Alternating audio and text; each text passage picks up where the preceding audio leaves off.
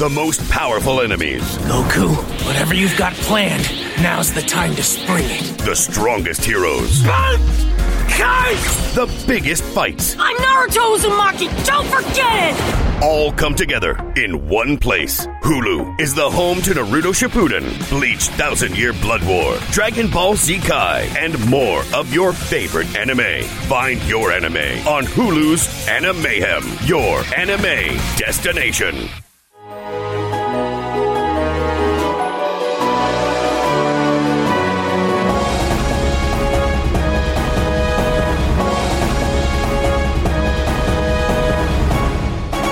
Welcome to Dynamic Duos. I'm Tiffany Crivelli.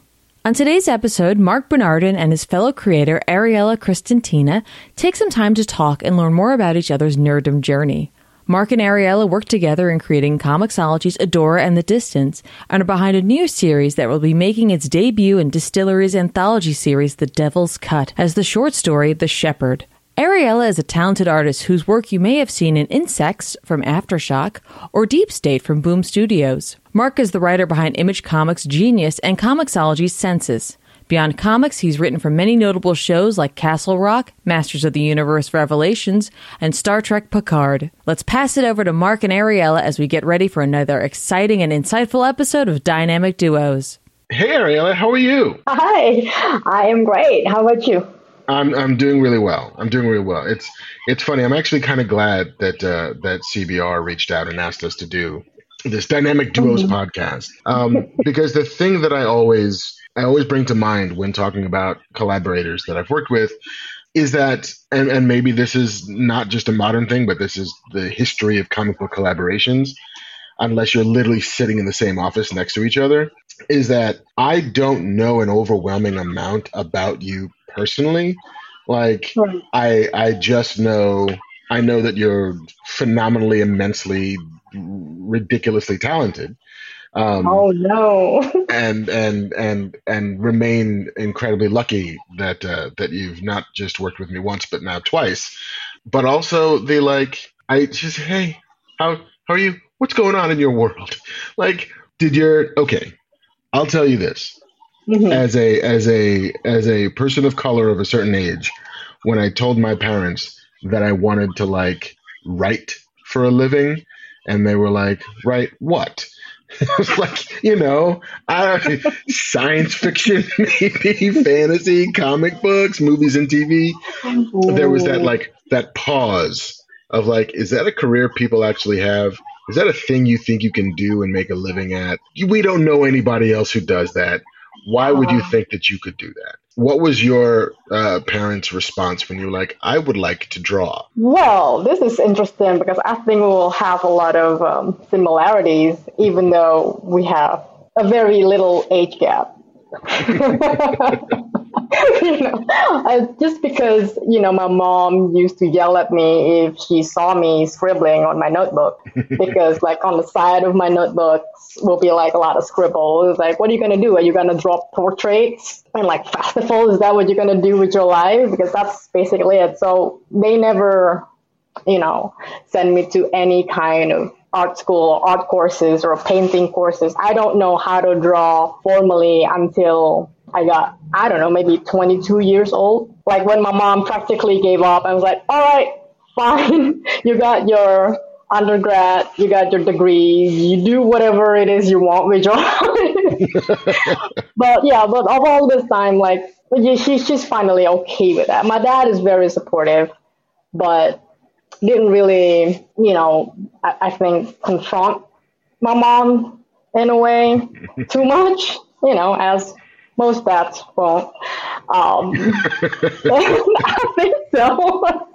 like now that I'm older and wiser, Was there anybody artistic in your family? Was, was there anybody that uh, that you could you could at least kind of say, "Oh, I think I get it from cousin Ernie," or "I think it comes down from my mom's side. Her her grandmother loved to sketch," or whatever that was. It's funny thing because like my dad actually likes to draw, um, but not really pursuing it. Like he likes to draw this in, in a style called wayang. Uh, wayang is a traditional art from Indonesia, so it, it has a certain style, you know, and approach. But he didn't really pursue it. And I know one of my uncles from my dad's side painted as a hobby.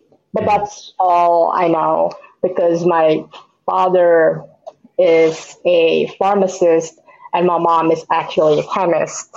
So yeah, like I my undergrad degree is like computer language, just like you know computer stuff. Wow, I love the like. All right, you do this for me. Get this degree that I'm sure you can get a decent job at, and then try to do the other thing. Yeah. you know, it's the it's the Jim Lee story. Like I remember hearing that from from Jim was like, you know, I was supposed to be a mm. doctor, and you know, when I got I pre med and I studied and studied, and then I said, listen, I'm gonna take a year and try to make this comic thing work. And that entire year, his parents are like, "What are you wasting your time for? Oh go go be a doctor."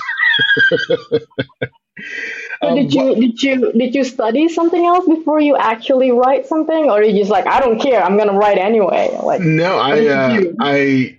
It's funny because because when I first went to university, um, I was getting a business degree, um, mm. but I'm historically bad at math. Like math is my weakness. Math is my like numbers. I don't know what we're doing here, you guys.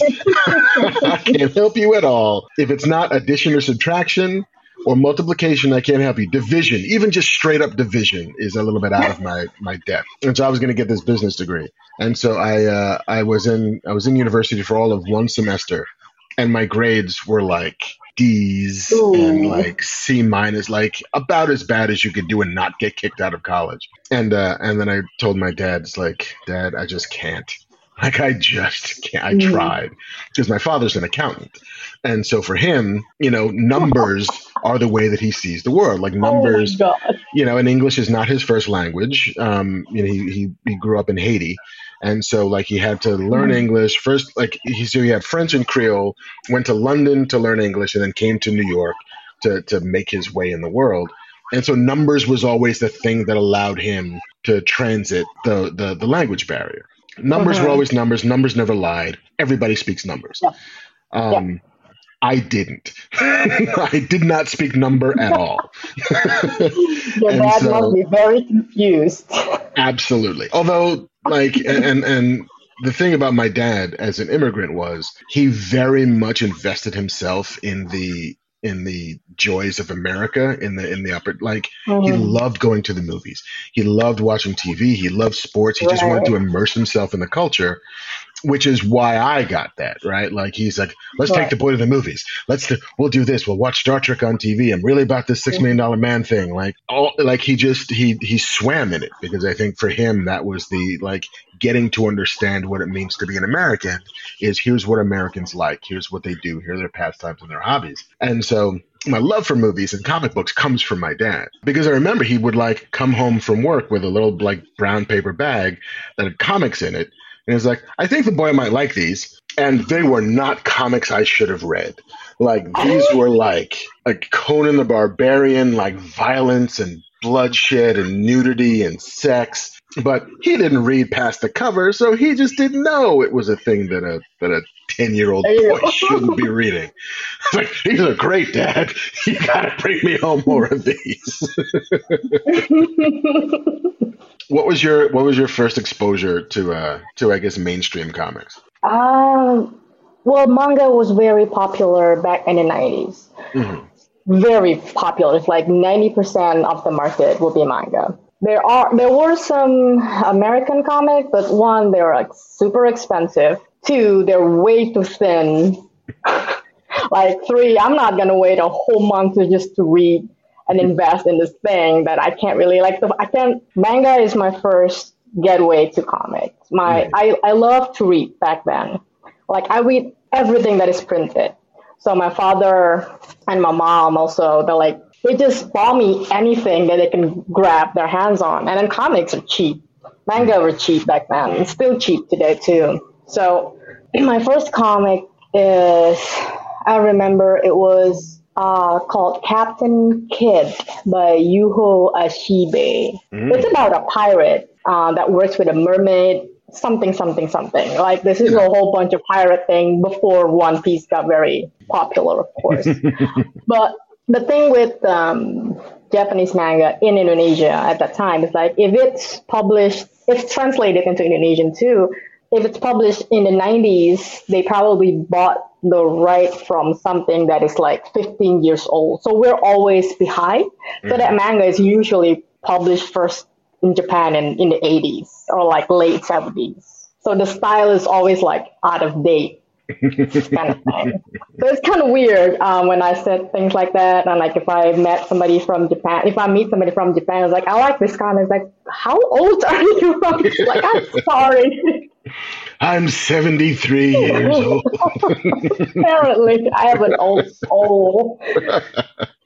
How about you? What, what's your uh, what's your first comic that you will never ever forget, aside from Conan the Barbarian? Apparently. Aside from Savage Sword of Conan, it was um the one that the one that I think turned me into a reader because I think Savage Sword was a very specific thing, but it was um the Secret Wars, Marvel Secret Wars, which was designed to be an entry point, mm-hmm. right? Like here's 12 issues, every comic book character in the Marvel universe, all in this one 12 issue story. And so it was the hey, do you not know anything about these characters? Here's a, a, a like the sample platter. Here are the X Men. Mm-hmm. Here's Spider Man. Here's you know Punisher. Here's the Hulk. Here's the Avengers. If you know nothing about them, we will tell you a 12 issue series. And it did its job, mm-hmm. which is I suddenly became a, a, Marvel Comics fan.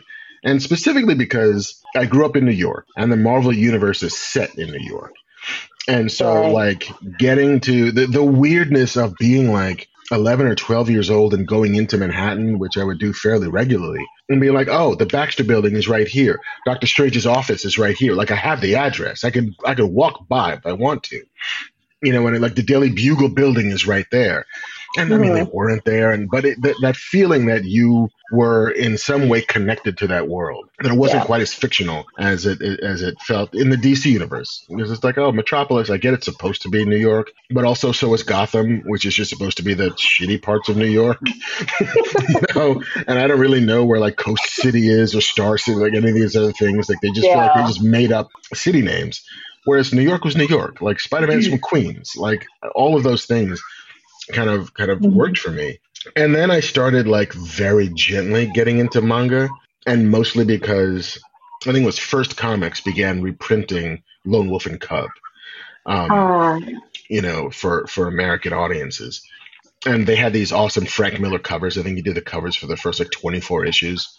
He did. And yeah. I was a, I was a big Frank Miller fan. And so that was my like, oh, this looks cool. I like this dude's art. And what is this story? This story is mm-hmm. bananas. I love every minute of it. And that was my first like manga exposure. And then that led me to like Akira. And then like I never went deep, deep, deep because there's so much of it. Um, but it was like, oh, I'm kind of I'm on board for this. Fist of the North Star. This is kind of dope. Golgo 13. This is kind of great. Mm-hmm. Like there's the the sort of the big booms of manga that made it to the West were the ones that I kind of dug into. Sweet. Would you talking about covers when you you mentioned about Frank Miller? It's one of the things that I'm I got really confused about uh, American comics in the first place. That's why I never really got into them. I'm not gonna say what comic it was because it's gonna show who's the interior artist and who's the, the cover mm. artist. But like there's this uh, store that got out of business. So they discounted, they put everything on sale, including American comic book. So I picked up one. Oh my God, the cover is so great. And I start flipping and said, like, what happened? Do they have a stroke? Like, why is it so different? Like, I'm yeah. So I was like, I'm not interested in this. I'm interested in the cover. So remember I was just like, I'm not buying this because I, I bought two or three, like right in the middle. And I, I don't know which one belonged to what. I don't know. I just pick up the cover that I like and I flipped it over. It's like, uh, this is not what I was promised. yeah, comics, especially in like the '90s, were like awful with that. Of the like, oh, ooh, this is a yeah. this is a Moebius cover. Did Moebius do all the art inside? No, no, he did not. No, they paid him like thirty thousand dollars to do one illustration, which is the cover, and the inside is something completely different. yeah, because like manga doesn't really do that, right? Like whatever you got on the cover is what you get in the inside. So like right. even like in back in the 90s, the cover was not really flashy, it's not really great. Like if you look at the covers, like they're okay. They're not designed for you to be like to grab it immediately because what you do you, what you do is just like you flip it over you read the synopsis like oh i'm going with this because you know exactly the inside is gonna look like the outside. Oh my god. I know. And so so how do you go from jakarta from indonesia to uh to scad? How does that jump um, happen? Explain to people what scad is if they don't know what scad is. SCAD is Savannah uh, College of Art and Design. Mm-hmm. Uh, back in 2005, I think I heard one of my colleagues in Indonesia. His name is Chris Lie. He's probably the first person that I know that went to SCAD that I know personally. Like, oh, he went on like discussion or panels or like art festivals talking about like his experience there. So back in 2010, I think I remember like, you know, I never had my formal education in art. So I'm just going to apply to whatever this SCAD is. so I just blindly find, like I find the website. I remember briefly Googled about Savannah. Oh, it's a, quite a nice town. Yeah, I, I think I could live there, you know. so I just sent my application without telling my parents um, and then, yeah. and then I got the reply back calling, telling me that I got like a partial scholarship, blah, blah, blah, blah, blah, if I am interested.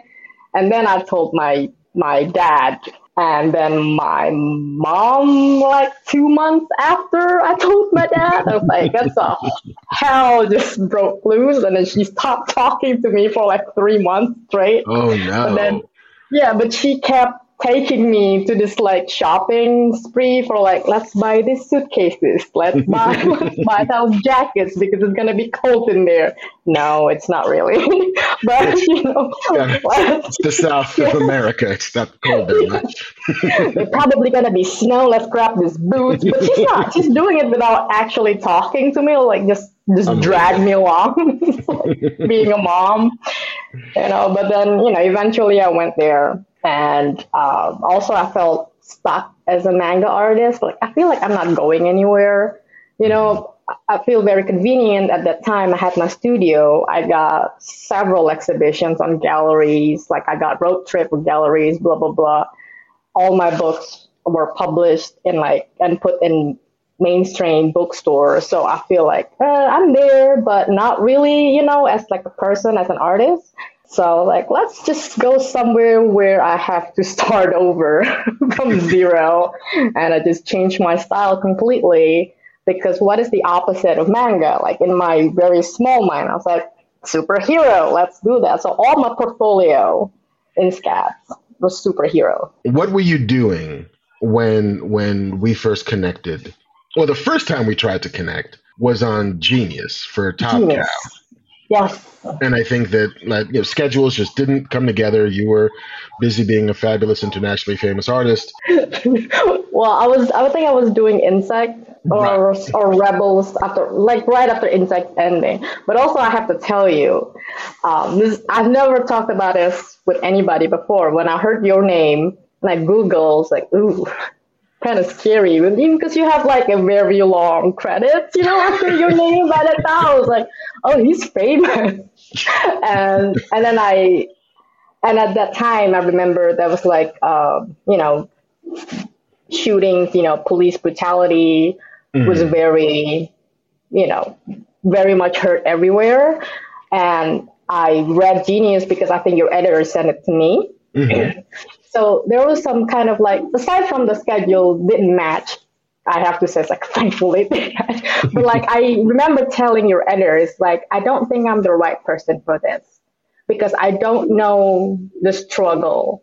I don't know if I can draw it right because this seems also kind of personal to you. Like every like every time I work with you, I think it always it's always as hard as it is personal. But this is some world that I don't know. Like I read about it, I watched TV about it, but like what if you know I visualize I visualize it wrong? Like I don't. There's that, that there's that hesitation in me to say yes, even if you know the schedule matches. I mean that's hundred percent fair, you know, because I've I've similarly turned down opportunities because like I don't know if I could write that. I don't know if I can get in that headspace. Like I don't know if or I don't I don't know if that's a thing I want to be doing. It could be great on the other side of it. Just I don't know if it's you know there, there was just one show that I was this one TV show that I was up for that I think they might have offered me a job, but it it ended up being like this just kind of misogynist, you know, brutal for the sake of brutal towards its female protagonists. Um, and it was a revenge thing, and so like I get it's got to be hard on the front end so that she can earn having her revenge on the other side. But I was like, I don't, I don't even want to get in the headspace of the front end of that. Like, I just, I just don't want to do that. Mm-hmm. And so I, I 100% respect the person saying like, listen, I'm just not, I'm not sure that I, that I want to get in the place that I need to get into to do this, and I'm not sure that I authentically can can bring myself there for whatever reason. Yeah. If the person's like can't do it, won't do it, then understand. Um, but that was the first time our paths kind of glanced. And it, it, it happened just because I'm like, I saw your art on the internet and I think you're amazing. Would you like to do my comic book? internet is great. Internet is awesome. Um, and then the second time was was for Adora when it finally, you know, everything kind of clicked. Unless there's a second time right. that I forgot where we no, almost no. together. well, genius. I mean, your editor came to me once, and then you you contacted me the second time. I think. Yeah. Uh, twice, I think, for genius. Right. But yeah, again, like the schedule just didn't was not yeah. right. And uh, and so then Adora happened, and mm-hmm. it was a wonderful experience for all parties concerned. I think, anyway but you know we've talked at length both you know mm-hmm. personally and then on panels and whatever about the fact that you know that that a script for a book is not even a book. Really it's just a kind of blueprint that somebody else will come in and invest with. You know they'll do all of the architecture. They'll do all of the spackling. They'll put all the walls up. They'll make it all nicey nice and by doing so they take a thing that was not a functional story and make it you know, emotional and make it real and make it lived in and like all of that work that you did to make that world feel like a real world and not just a sketch on a, on a paper, like is a hundred percent, you know, I think the reason why people respond to that book is is because of the way it looks and because of the emotion and because of the the acting on the faces and because of the vistas and all of that stuff. Um, it would not be the same book if it had been anybody else but you. And so I, I I, I remain eternally grateful for you saying, oh, like, yeah, I can I can find a hole, I can find a year to do this book. oh well, but yeah, I, I, mean, Adora is very very special. I think, like I said, like your story always has heart, always feels very personal. So I think it's all you know, it's quote unquote easy for me to like, oh yeah, I can, I can sort of like, I hope I can portray what you want you know, onto the papers because it still it still has to look like yours as much as mine, you know, if you get what I mean. Mm-hmm. So yeah, that, that, story is really special. I think I really like it.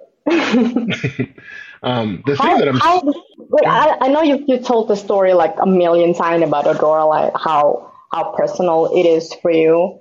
Mm. When you wrote it, did you write it like parts by parts and you go back to it and then you you know come back to it the other year? Because i know you you said something like you finished the story for like 12 years like a decade? Like did yeah. you go back and forth to fix things and you know how, for, for, how did it go? Yeah for a decent chunk of those i think it was like 13 13 or 14 active years of development. Mm-hmm. um, and i think for a decent chunk of that it was just like i first the idea came and it was just a one page kind of pitch sheet. Like, here's the thing: it was Adoring the Big Nothing was the first title for it. Adoring the Big Nothing. Mm-hmm. Um, felt very much like a kid's book. Um, and I think I just wrote a page on it with just some like loose ideas of stuff, and then kind of fleshed it out into like a ten page document. If you were going to, you know, pitch it to a real publisher, they would want something that felt a little bit more robust. So it had all the characters in yeah. it. And I think I shared that document with you at some point. Mm-hmm. Um, and then it was like, was it like five years ago? I was in between uh, TV shows, and I had like a month and a half where I didn't have anything to write. I didn't have any obligations. I'm like, I'm going to write Adora now. I know I'm going to have to. And, I mean, I want to. At some point, we'll find a publisher for it. And I hadn't even spoken to Chip or David about it yet. It was just, I'm going to write this because I know I'm going to have to write this and I've got a window of opportunity, so I'm just going to do it. And then that just took a month or so of just like blazing through it. Like I kind of knew what the story was. Oh, wow. Yeah. But there wasn't there wasn't a ton of kind of back and forth. It was a lot of marination, right? Like the mm-hmm. idea would come and then sit in my brain and then just start to kind of work in the background and then an idea would happen and I'd jot it down and then it would still work in the background and then when I sat down to write it, it just became all of that stuff that had been kind of happening in the in the in the system in the operating software of my mind, and then was just like, all right, now's the time to do it, and then it all just kind of happened. And then once once you know Chip Mosher and David Steinberger came in came involved at Comixology Originals, and once Will Dennis came aboard, you know they had some thoughts, none of which were like catastrophic or even very invasive. But it's just like, what if it was this? What if it was that? What if it was a little bit longer? We like it to be longer. Can you make it longer? I was like, no, it is what it is. you know. Um, and then when when Chip and, and David, you know, pulled me aside at Thought Bubble like two years ago and like, hey, we're doing a new comic book thing. We don't like vowels mm-hmm. very much. So we're gonna call it distillery, but just with no vowels. We're like, do you want to do a book? I was like, oh, no. I was like, yeah, guys, like Adora turned out really well. I really liked working with you. I mean, I like vowels personally. I like all the letters. Um, yes, please. But, yeah, but if you guys have a hard stance against vowels, then you know, hey, it's your company. That's fine. and they were like, well, what do you want to do? And I pitched them like five or six different things, and and this uh, Shepherd was the one that they they uh, they sort of dug the most. And I, immediately after doing that, I was like, hey, I wonder if Ariela's free. like, I think would be great on this. it's like, what's your schedule? They're like, she's busy. You can't have her. ah, you can. no, I am not busy. she's got oh 19 God. books she's doing. She can't do it. so, Shepherd, um, what do you have in store for me without giving any spoilers? Um, you know, I think the the thing that I remember, you know, Will Dennis when he first read the the kind of pitch for it, he's like, "Oh, mm. I get it. It's like Iron Giant meets Goonies." Ooh. And uh, and I was like, "Well, not so much the Goonies, but it's uh, you know, like and and even though I'm like an '80s kid, like I grew up in the '80s."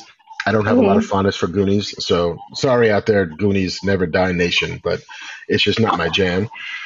Um, Iron Giant, however, is a hundred percent my jam. Like Iron Giant is is a masterpiece, and so if we can kind of even get close to that feeling of a robot, um, an android, a, a protector who whose programming starts to glitch just enough that makes them begin to feel and seem human and then mm. the desire to protect you know the desire to care for the desire to shield to shepherd you know anybody leads her to interact with these three knuckleheads who are kind of orphans on a giant space station who who basically need somebody to care for them, need somebody to protect them, need somebody who can help them be the found family that they kind of already are, but the best version of that. Kind of it's it's it's a story about longing and connection of people who've always wanted somebody to look out for them and then somebody who's always wanted to look out for somebody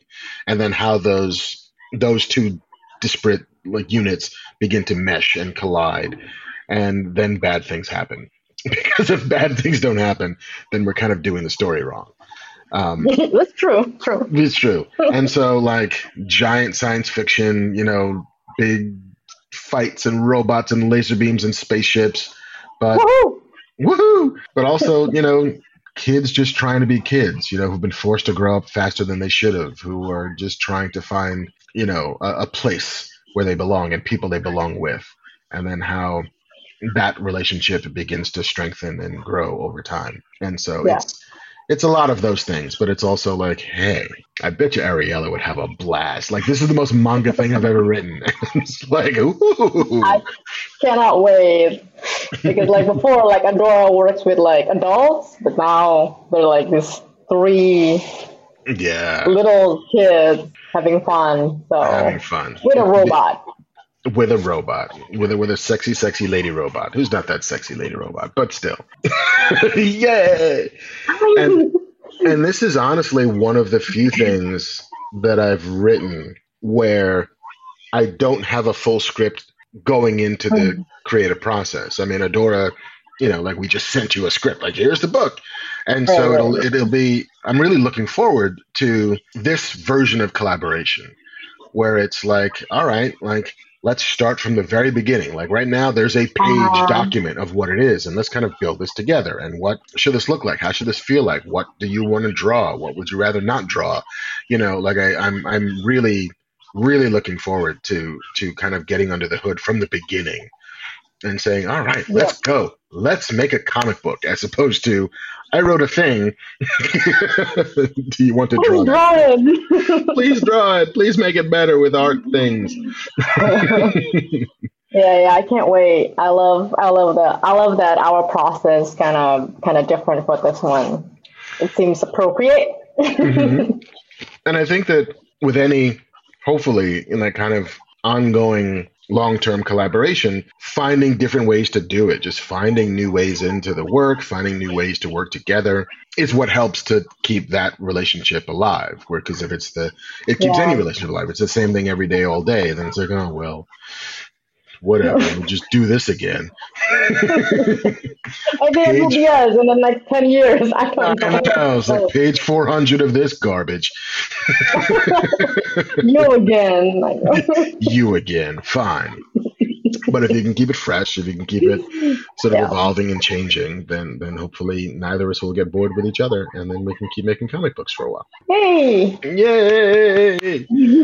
um, what else do you have uh, coming out? Because, like, listen, the Devil's Cut, the the sort of the short story we did, five pages. We packed quite a bit into five pages. Um, but uh, Devil's Cut is already out. Shepherd, the the full book probably won't hit stands if I had to guess until like mid late twenty four. Um, Yeah. on the earliest. Um, but what else? What else do you have coming? Uh, the comic book readers and purchasers can get their hands on between now and then. Um, I think I'm gonna have, I should have this book coming out uh, from Comixology. Uh, the title is The Girl Who Draws on Whales. Mm. Um, so that is gonna be another fantasy, young adult stuff. It's gonna be exciting. I'm just bad at pitches and telling people the synopsis, so I'd rather not. Uh, I'll say that like she showed me some artwork when we were signing at the DSTLRY booth at San Diego Comic Con. Was like, "Have you have you seen the whale book?" It was like, "No."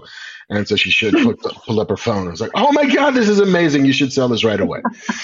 Um, so I think like when you hear about the girl who draws on whales, uh, then go out and buy the girl who draws on whales. Oh, and I know your you your your new book just came out, right? The Muhammad Ali one. Yeah, the, the messenger that I did with Ron Salas. Um, it, it's it's out. I'm not sure when this podcast will drop, but it's August 15th is the is the publication date, and so very excited. That is also a apparently I only do comic books that take 10 years to make. Well, not with Shepherd though, not with Shepherd. No, Shepherd will be on the fast track, but but by and large, I'm a I'm a I'm a decade by decade creator. So, um, but yeah, Messenger, of the Ali book took a long Mhm. time also, but that finally is out. And then my second Comixology book, a book called Census, is going to hit print um, from Dark Horse in January, I think.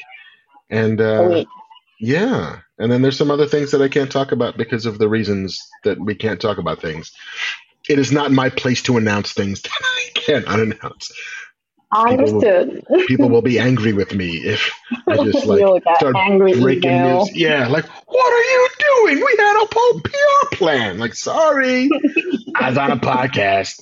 I love that the podcast will be like a lot of beep, beep, beep, beep, beep. It's like all censors. Yeah, yeah. Did, did how did they come in here and beep half this podcast?